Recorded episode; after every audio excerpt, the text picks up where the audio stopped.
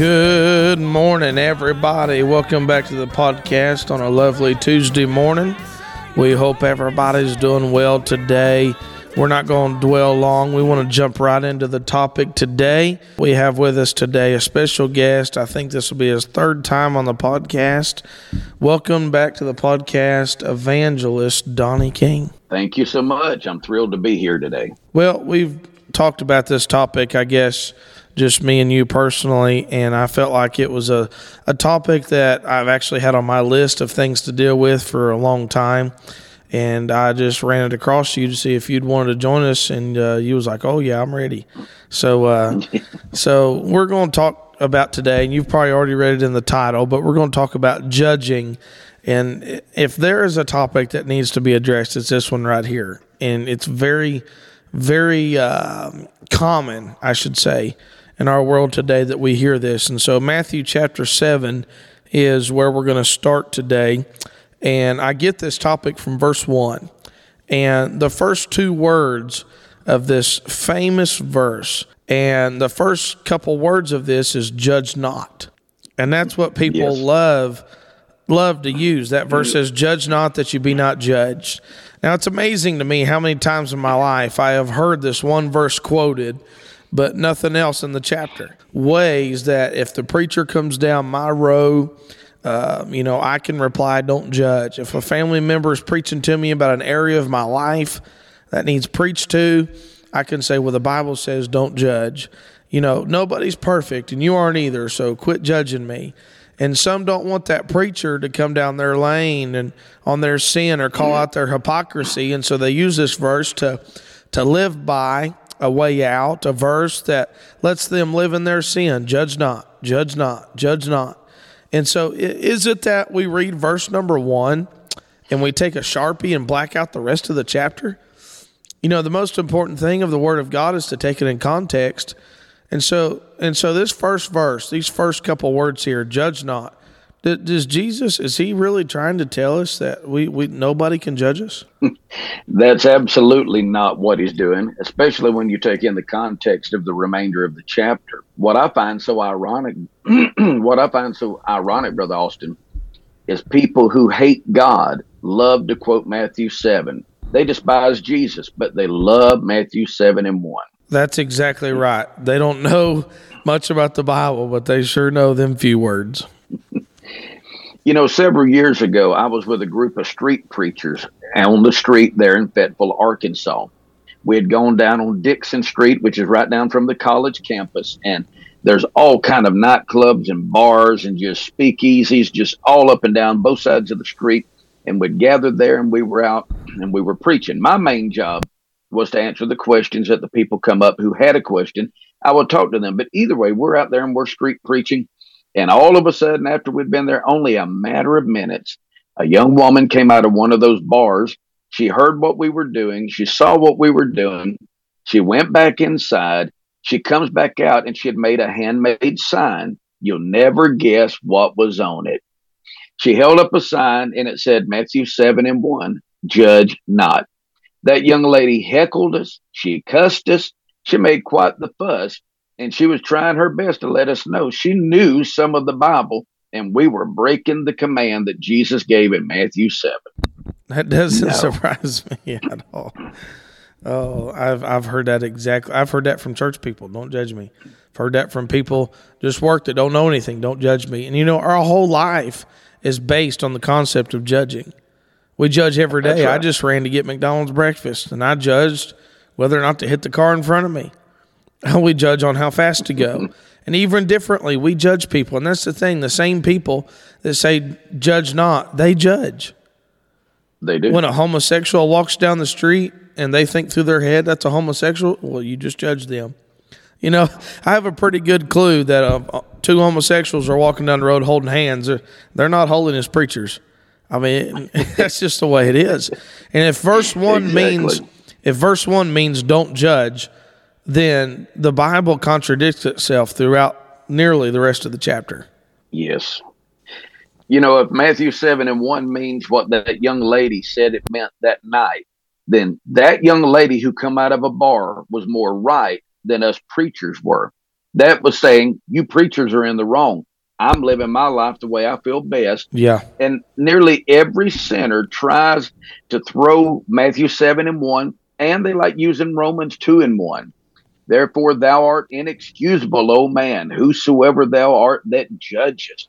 I mean, they like that part of it, but they stop there in, in Matthew 7 and 1 at judge not. They stop there in Romans 2 and 1 at where it says you're inexcusable if you judge, but they don't read the remaining part of what's being said. Yeah. So they can take that one little snippet out of the scriptures and shove it down our throats and say, look, I'm justified and you're wrong. That's exactly right. And I was just reading the other day, you know, if we go by that same ideology, Brother Donnie, and just read one verse and just run with it, I've said it before. Just because the Bible says take up serpents, don't mean I'm going to go up and touch every every snake I can find. exactly. You know what? If this verse means what people say that it means, that means we could never notice the wickedness that anyone's doing because if you did that, you'd be making a judgment. But it also means that the rest of what Matthew 7 even speaks about, we couldn't even do. We can't even follow the commands of Jesus right. that he gave us after that. Verse 6, he told us to not give that which is holy unto the dogs. Well, how do you know if you're doing that or not? If you have to make a decision and a judgment, I wonder if that's a dog or not. If you're not to cast your pearls before swine, if you choose to decide that is a swine or that that is a pig, that's a hog, you just made a judgment. So you just broke Jesus's command. So now it makes it even harder when we go down to verse 15. And he says, Beware of false prophets. Well, who are you to judge what a false prophet is? Right. If a person appears to be dangerous, are we making a judgment? Obviously, we are. If you're sitting in your car outside of a gas station, you see a person pull up, they've got a ski mask on, they've got an AK-47 in their hands, and they've got all kind of people jumping out with them with other guns. Would it be making a judgment to say, "Hmm, they're up to no good"? if you love your family and your children, you better be judging. That's right. And and so in this, brother Donnie we already talked about verse 1. Well, verse 2 through 5, when it talks about, For with what judgment you judge, and I'm paraphrasing here, you shall be judged. Uh, why beholdest the mote in thy brother's eye? Consider not the beam in thine own eye.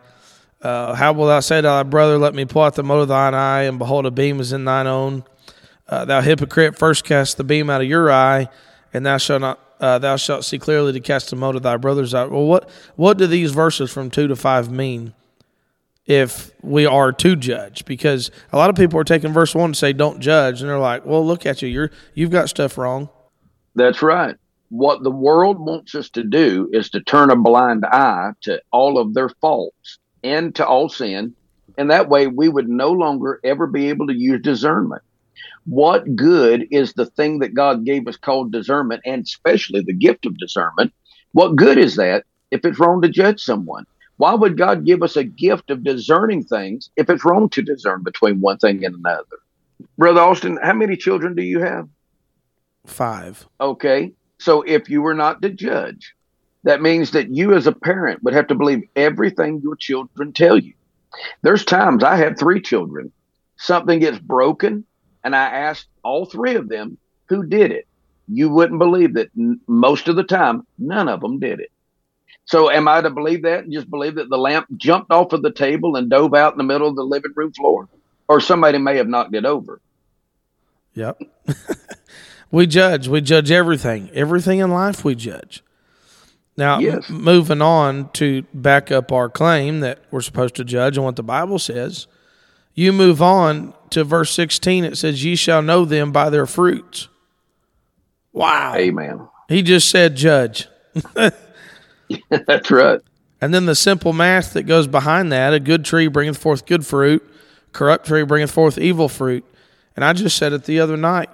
If there if I see good fruit, I know the tree's good. If the fruit's evil, if it's fake, if it's corrupt, if it's bitter, if it's confusing, the, the tree's bad. Yes. Well, if we were to go by this, not only would all parents have to believe everything their children tell them, all bosses would have to believe everything told to them by their employees and accept every excuse. I worked with one guy, and this is no lie. He had about seven grandmothers and four grandfathers that died in the course of a year of working with him. Now, as the boss, if you make a judgment, say, "Well, I don't believe he has that many grandparents," you you're in the wrong now.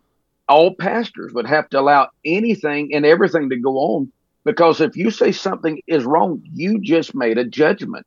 Do you see how dangerous it is, Brother Yeah. Austin? Yeah. We could lose the power of determining truth from error if we don't judge. That's that's right. We have to judge.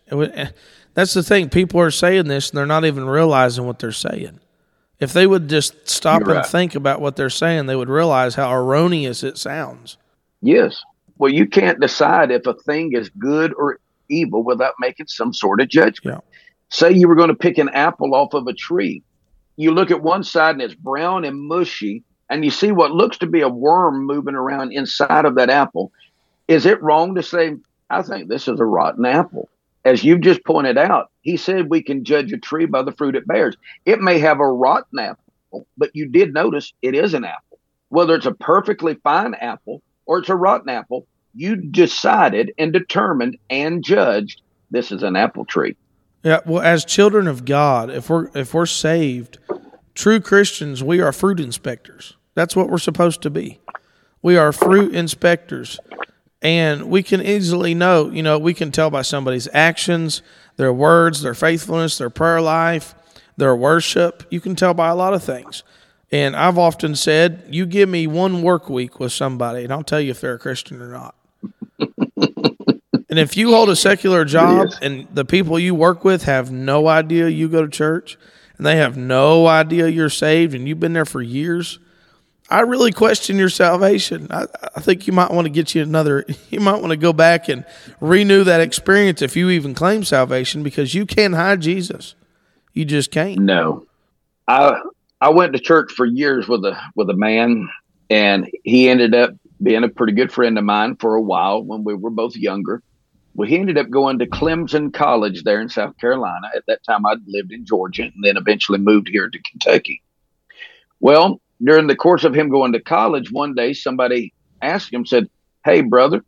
Said, I imagine you get a lot of persecution and problems at the college with them knowing that you're, you know, a holiness believer, you're a Christian. And he looked at them. He said, "Well, and this is in his third year out of his four-year term." He said, "I I don't think that anybody even knows yet." So he had hidden it for three years. How do you hide Jesus Christ? Yeah. You know, brother, we would lose the power of determining truth from error. We couldn't decide if a thing was good or evil. We wouldn't be able to judge between something being right or wrong. When Paul said that we were to come out from among the world and be a separate people, how in the world could you do this without using some form of judgment? How would I know that I was separate from somebody unless I made a judgment somewhere in there? How would we know the difference between the world and Christians? If we're not to judge, let me throw one at you right here. How would we determine the voice of God from the voice of Satan? Well, that voice just said to do this. I'm not supposed to judge, so I'm just going to do it. That would be utter foolishness. It'd ruin your life. You would. Now, if it's wrong to judge, and I have been told this by some of our Pentecostal holiness people, well, you know, you're not supposed to be judging. Then why do we have the words Pentecostal holiness or just holiness or just Pentecostal on our church sign? Isn't that a form of judging? Aren't we judging that we're different somehow by denomination? Are we not being judgmental by showing separation in our clothing and in our dress? Isn't that being somewhat judgmental? I mean, hey, I, I believe that I need to cover it. Well, who are you to judge that? Well, I don't believe you should. Oh, no, no, no. That's a judgment. To preach that anything is a sin or that it's wrong to do anything would be wrong anymore. You couldn't do it because you're making judgments. When we get to the point where we can't preach anything is wrong, we have found the very crux of the matter of why these people are saying, judge not. They want you to silence your message. They want you to close your Bible, put it aside. Let me live like I want to live. Let me do what I want to do. You're to keep your mouth quiet. Stay out of my business. Let me live the way I want to live. I don't want to have to face any form of judgment at the end. So I've got to quit you from judging and stop you from judging. And that way I feel good about myself. The problem is, is judging isn't just what happens here in life. They're headed towards, and we're all headed towards the judgment. How could we fulfill Jesus' command that our righteousness must exceed that of the scribes and the Pharisees? How could you determine that without making some kind of judgment? We must evaluate the performance of others in order to obey Jesus' teaching. How else would we know that we're able to do what he commanded? Immediately after Jesus taught us about judging, he tells us not to give that which is holy to the dogs, not to cast our pearls before the swine. He tells us to beware of false prophets. You shall know them by their fruits. All of these things are judgments. How can you do any of that without making a sound judgment? So, Brother Donnie's been talking about making sound judgments and, you know, for your family, knowing what to do, what's right, what's wrong. And if we don't judge, then how do we know what's right? How do we know what's wrong? How do we know what's God? How do we know what's demonic? And that, that, that brings me to the verse that I've been reading and looking at just this week. In First John and 4 and 1 says, Beloved, believe not every spirit. Well, again, the Bible tells us you got to judge. Believe not every spirit, but try the spirits, whether they are of God. Because, again, you got to judge. Many false prophets are gone out into the world. Judge, judge, judge. That's what the Bible teaches us. So we're not to be taken easily by false prophets and wrong spirits. Now, not too long ago, um, it, you know, it made national news that there are certain colleges and uh, in different places across the country that have acclaimed, and I quote, a God sent revival. Now, before somebody labels something as God sent, we must judge and test spirits. Now, I know I'm probably going to get some flack from this, but you need to hear this in context.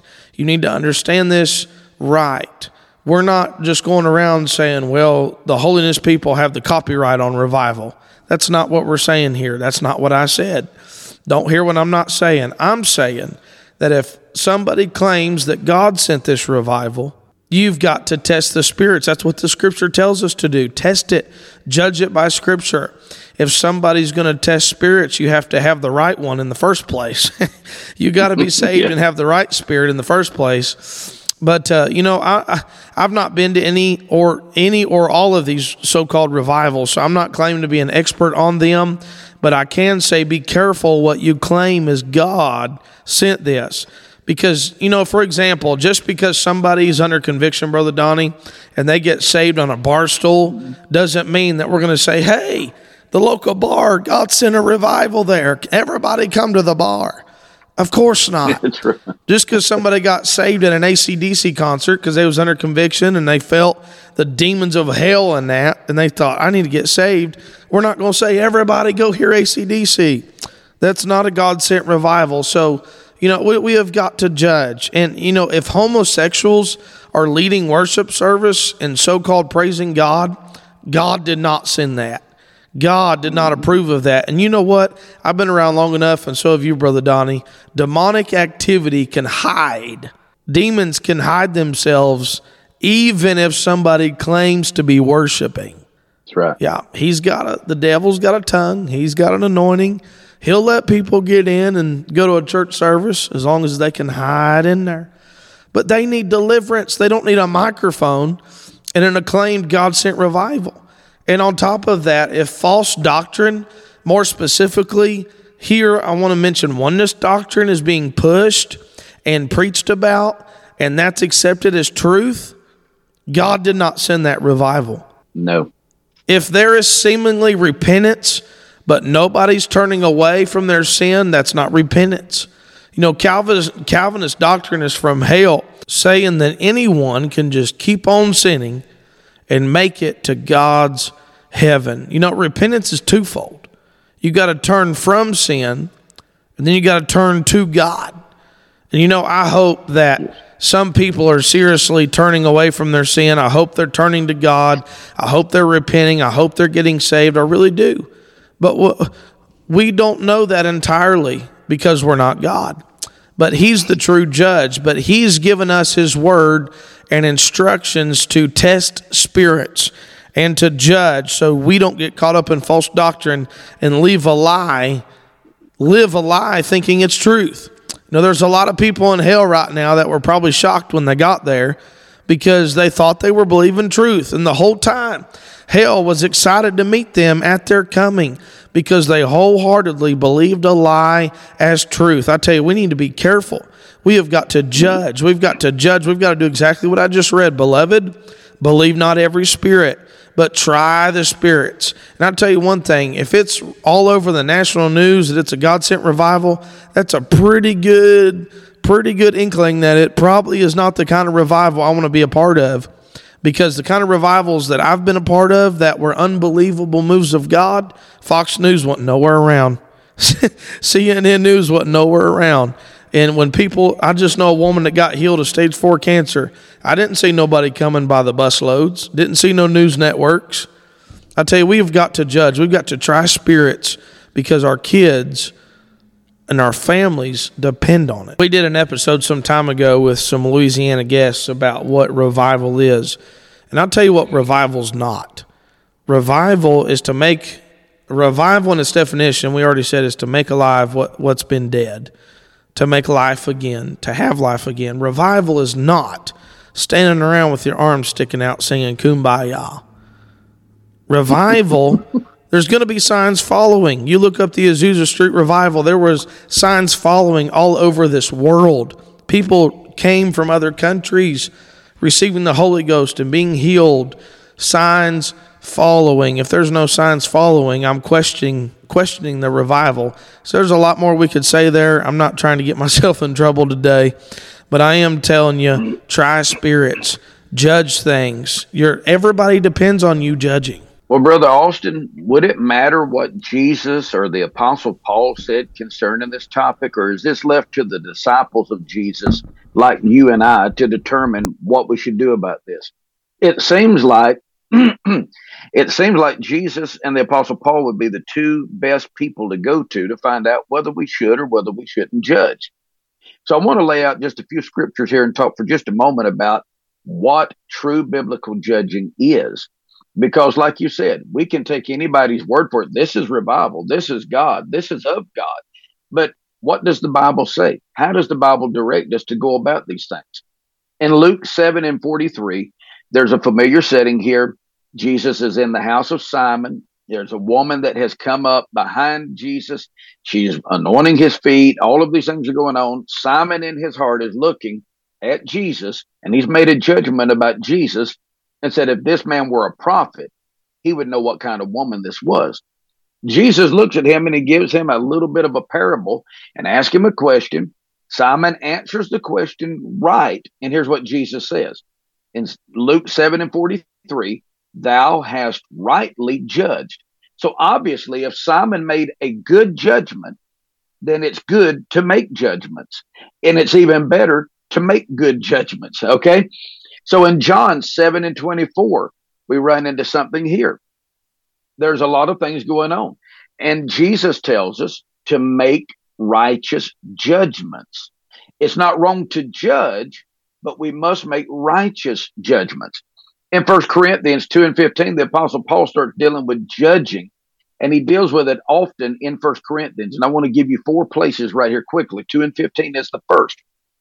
Paul says, He that is spiritual judgeth all things, yet he himself is judged of no man. When you take the scripture and you go into the next portion, which is chapter 5, verse 3, he said, For barely as absent in the body, but present in spirit, I have judged already. I've already made a judgment by what I know and what I have felt impressed by the Spirit. He said, I understand what's going on. I've already made a judgment. If it's wrong to judge, Jesus himself is wrong and Paul is wrong. We know that's not correct. It can't be correct. Now, going into First Corinthians chapter 6, verse 2. Do you not know that the saints shall judge the world? And if the world shall be judged by you, are ye unworthy to judge the smallest matters? I mean, are, don't you realize that you've got the ability that God gave you to make judgments?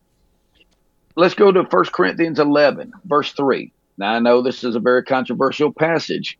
You know that as well, too. verse 3 says, But I would have you know that the head of every man is Christ, and the head of the woman is the man, and the head of Christ is God. Now we realize that when we look at this, we're going to have to make some judgments because if you have anybody over another, there's a form of judgment that is taking place in order. There's nothing that's an order without judgment. Then you go down to verse 13. Judge in yourselves is it comely that a woman pray unto God uncovered? So we've got to make a judgment. Paul is making us, he's forcing us to make a judgment here. He says, Judge within yourself. Think this over. So here's what we got to come to the conclusion, my brother. Jesus was either telling us not to judge and then he told us to judge, or he was telling us that we can't ever make a judgment about someone, or was he making us think about it and warning us against making harsh judgments? That's why he said we would be judged by the same judgment we mete out to others. He's warning us not to judge others in a way that we wouldn't want to be judged ourselves. That way, it's by our words we're justified or condemned. To judge someone harshly is to be a negative person. It's to enjoy pointing out other people's shortcomings. He's telling us the Lord will point out our failures and shortcomings in our judgments. Here's the last thing I want to say about this there's a huge difference between using your God given perception abilities by making a judgment and by being a judgmental person with a negative spirit. Yes, there is. Okay, so we've been talking about judging and trying spirits, and uh, we're already in Matthew chapter 7, and we're not going to dwell on this super long because I feel like me and Brother Donnie both could be on here for hours um, talking about this. But I do feel when I was thinking about this episode and uh, just meditating on it, I did I did feel feel led to definitely uh, just throw something in here um, around verse 21 and 23 since we're already here. And uh, it says in Matthew 7, we go to the end of this, and we've talked about judging, and we've mentioned a little bit about false doctrine, false spirits, and knowing the knowing right from wrong, knowing good from evil, and all that. We it's because we judge. It says, Not everyone that saith unto me, Lord, Lord, shall enter into the kingdom of heaven, but he that doeth the will of my Father which is in heaven. Many will say to me in that day, Lord, Lord, have we not prophesied in thy name, and in thy name hath cast out devils, and in thy name done many wonderful works? What a sobering text. Looking Jesus in the eye, saying, Lord, we, we, we prophesied in your name. Uh, what, what, I don't understand. Then, then he said, I will profess unto them, I never knew you. Depart from me, ye that work iniquity. This is a very sad and disturbing portion of Scripture. And, you know, it doesn't matter if you just believe in Jesus, you must be saved. And it doesn't matter if you say Jesus, it must be the right Jesus. Not everyone is what they claim. But God, we worked in your name. I spoke in tongues. We, we said God did it. We, Paul warned the Corinthian church in the second book, in chapter 11, about he that cometh preaching another Jesus, another gospel. And for example, and this is where I feel like we needed to go to end this, that's exactly where the oneness church is at right now. If any person in a oneness church believes the false doctrine of oneness teaching, someday they will fulfill Matthew 7 21 through 23 when they look at the second person of the Godhead that they don't believe in, but have made another Jesus because oneness is a man made denomination. I'm not in a man made denomination. Mine goes all the way back to the birthday in Acts chapter 2, 1 through 4. Hallelujah. you can't point this. You can't point when I'm living right now back to a man, but you can in oneness. Anyways, um, they believe in a false Jesus, a false Jesus, a man made religion. Brother Donnie, what, you just, if you believe oneness doctrine, you just can't be saved. It's not right. It's not biblical. And if it can be biblical, if you can believe something unbiblical and go to heaven, then you can be a sodomite and go to heaven. That's how close it is on that. The doctrine of the Trinity is the fullest explanation of the identity of God. The Bible clearly teaches that there's only one God, but the Bible just as clearly teaches that that one God exists in three members of what we know as the Trinity. There's a triune Godhead. There's not three gods in heaven, but we have three co equal, co eternal beings who work together and exist together in the community of the Trinity, comprising one God. Okay, these three persons are not three detachable parts of God. It's not different faces that God wears. It isn't that God takes on different roles or different modes. That's where the oneness people are wrong. They believe that God is just one God, but all of a sudden he'll quit acting like the Father and he'll act like the Son for a little bit. Then he'll come back and he'll act like the Holy Ghost.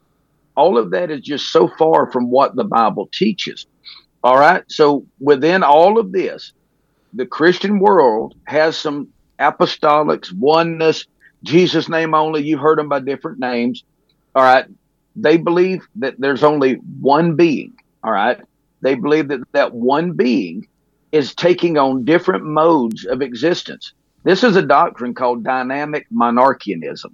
All right. right. It's uh-huh. also called modalism. All right. Modalism is that God has to cease being the Father to become the Son. So when he's the Son, there is no Father. But when he goes back to being the Father, there is no Son. And while he's one or the other, he's not the Spirit either. Some of them teach that these are modes that God plays and at different dispensations of time. In the beginning, God was the Father. Then, during the time that Jesus came to earth, he became the Son, and there ceased to be a Father. Then they believe that now, since Jesus said, I'll send you another comforter, and Jesus went away and the Holy Ghost came, now that's just the same one that was the Father and that was the Son. Now he's playing the role of the Spirit in this dispensation. Okay, if all of that is really true and they really believe that, if they truly believe that, why do they always harp on just the name Jesus and they take the term Jesus only? They talk about Jesus is the only God there is. Well, when they do so, they're having to deny the Father to talk about Jesus but yet at times they're talking about the Father and they call him Jesus. The Father is not Jesus. Jesus is not the Father. Jesus is not the Holy Ghost. The Holy Ghost is not the Father. They're saying they're all the same person. They believe that when Jesus takes on the form of God, there is no Jesus and no Holy Ghost because he's become the Father now. They believe when he takes on the form of the Holy Ghost, there's no Jesus or Father. Okay, this is why they're called oneness. It means one at a time. They only they say it's about unity. We're oneness because we believe in a unified God. They don't believe in a unified God. They believe there's only one. And they say his name is Jesus, but this is a different Jesus. Did not Paul warn us that they would come preaching another Jesus? Right. This is exactly what this is. What was Paul talking about when he said they came out from us, but they were not of us? This group came out plainly from the Pentecostal people. They came from us, but they are not of us. This is of a different spirit, a different belief, and it's a doctrine from the pits of hell. Yeah. Whosoever denieth the Son, the same hath not the Father. That's right. You you can't you can't be saved. Who is a liar but he that denieth that Jesus is the Christ? He is antichrist that denieth the Father and the Son. Amen. There's a lot we could say right here. There's a lot of history we could go to. You can study about the Azusa Street revival. That's where a lot of this was reborn, all the way back from, I forget what year AD when Sabellius taught modalism.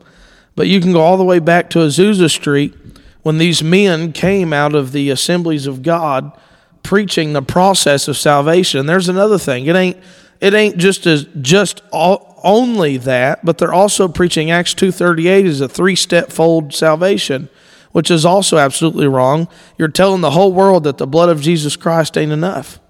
Amen. And so there's a whole lot wrong with oneness doctrine. Yes. Well, they say that when Jesus was on earth, heaven was empty. They say when Jesus died on the cross, the heavens was emptied of all of its glory.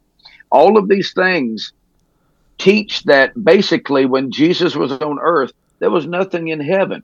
How did heaven operate in Jesus' absence? If he's the only one in heaven, how did anything keep going? When he died for those three days, I know he rose again, and I know they believe he rose again. But for those three days, what kept the devil from going back to heaven, taking over? There's so many loopholes in this doctrine that makes it so unbiblical. It would take a person who does not understand the scriptures to believe it. That's why we need judgment to be able to know this is not of God, it's not biblical, and it's not right. Right. And, it, you know, if there's some I know you said there's some that believe that he's working in the Holy Ghost right now, and then there's some that believe that well he's the Father one day, the Son another day, and the Holy yes. Ghost another day. Well, when he's not the Son, according to uh, how can you be saved? That's right. Yeah, I mean, if he's the Holy Ghost today and there's no Son, then then then, I, then am I lost on Tuesday and saved on Wednesday and lost on Friday? That doesn't make any sense. It doesn't they cut their nose off to spite their face, I believe, because what they're doing is if the Father is not there, then who is Jesus praying to? When Jesus is not there and he's acting as the Spirit, as you said, we've now rendered salvation impossible because nobody can get saved. Then if he's if he's not acting as the Spirit, then can you ever get the Holy Ghost? Because that's another thing you must receive the Holy Ghost and speak in tongues in most of their churches to be considered even saved. Right. So their salvation is only through the Spirit. Therefore, you don't even need the Son nor the Father. And we know that's wrong. We've got to have all of them to be correct in our biblical theology. Right. So they, right here in these scriptures, they sing about Jesus, they preach Jesus, they teach Jesus. Everything in these churches is about Jesus. And Jesus the second person of the Godhead, Jesus, the one that died for our sins, Jesus is going to say, I never knew you, depart from me. God help us. Can you imagine that? But we shouted in your name. We preached in your name. We were baptized in your name. Yes. In Jesus, the judge, because the Father hath committed all judgment unto the Son. And so Jesus is the judge, and he'll look at them and say, I never knew never you. knew you. That's wow. unbelievable, my friend. So I really felt impressed in this as we got to these scriptures, and I know it might be a tad bit different than what we was talking about, but it's still tied in. This is all about yes. judging. This is all about trying spirits. And this oneness doctrine is exploding right now. And we, as Trinitarian, independent, holiness people, stay away from it. Don't fellowship them. Don't go to their youth rallies. Don't send your kids. Don't be best friends with them. Be nice, of course. Try to try to witness to them. You can't be saved believing that. And I, you know, I'm going to say that there are some people who really probably just don't understand. So I'm sure there are people that are saved within these churches that are ignorant of the belief system but that ain't what we're talking about. We're talking about those that believe no, that. That's right. We have got to try spirits. We've got to judge. We have got to do what is right. The conclusion of this episode, we've got to get off here, is judge. God told us to judge. He told us to try spirits. You've got to judge. You've got to know what's evil and what is good. We got to jump off here today. Thank you, Brother Donnie, for coming on the podcast. Thank you so much for allowing me to come on. I've enjoyed it. I appreciate everything you said and your friendship and everything that you do. So the conclusion is judge, try spirits. God gave us instructions so we don't fall for lies and traps. Matthew 7, judge, judge, judge. Peace out, everybody. child, well done. There will be no regrets for me.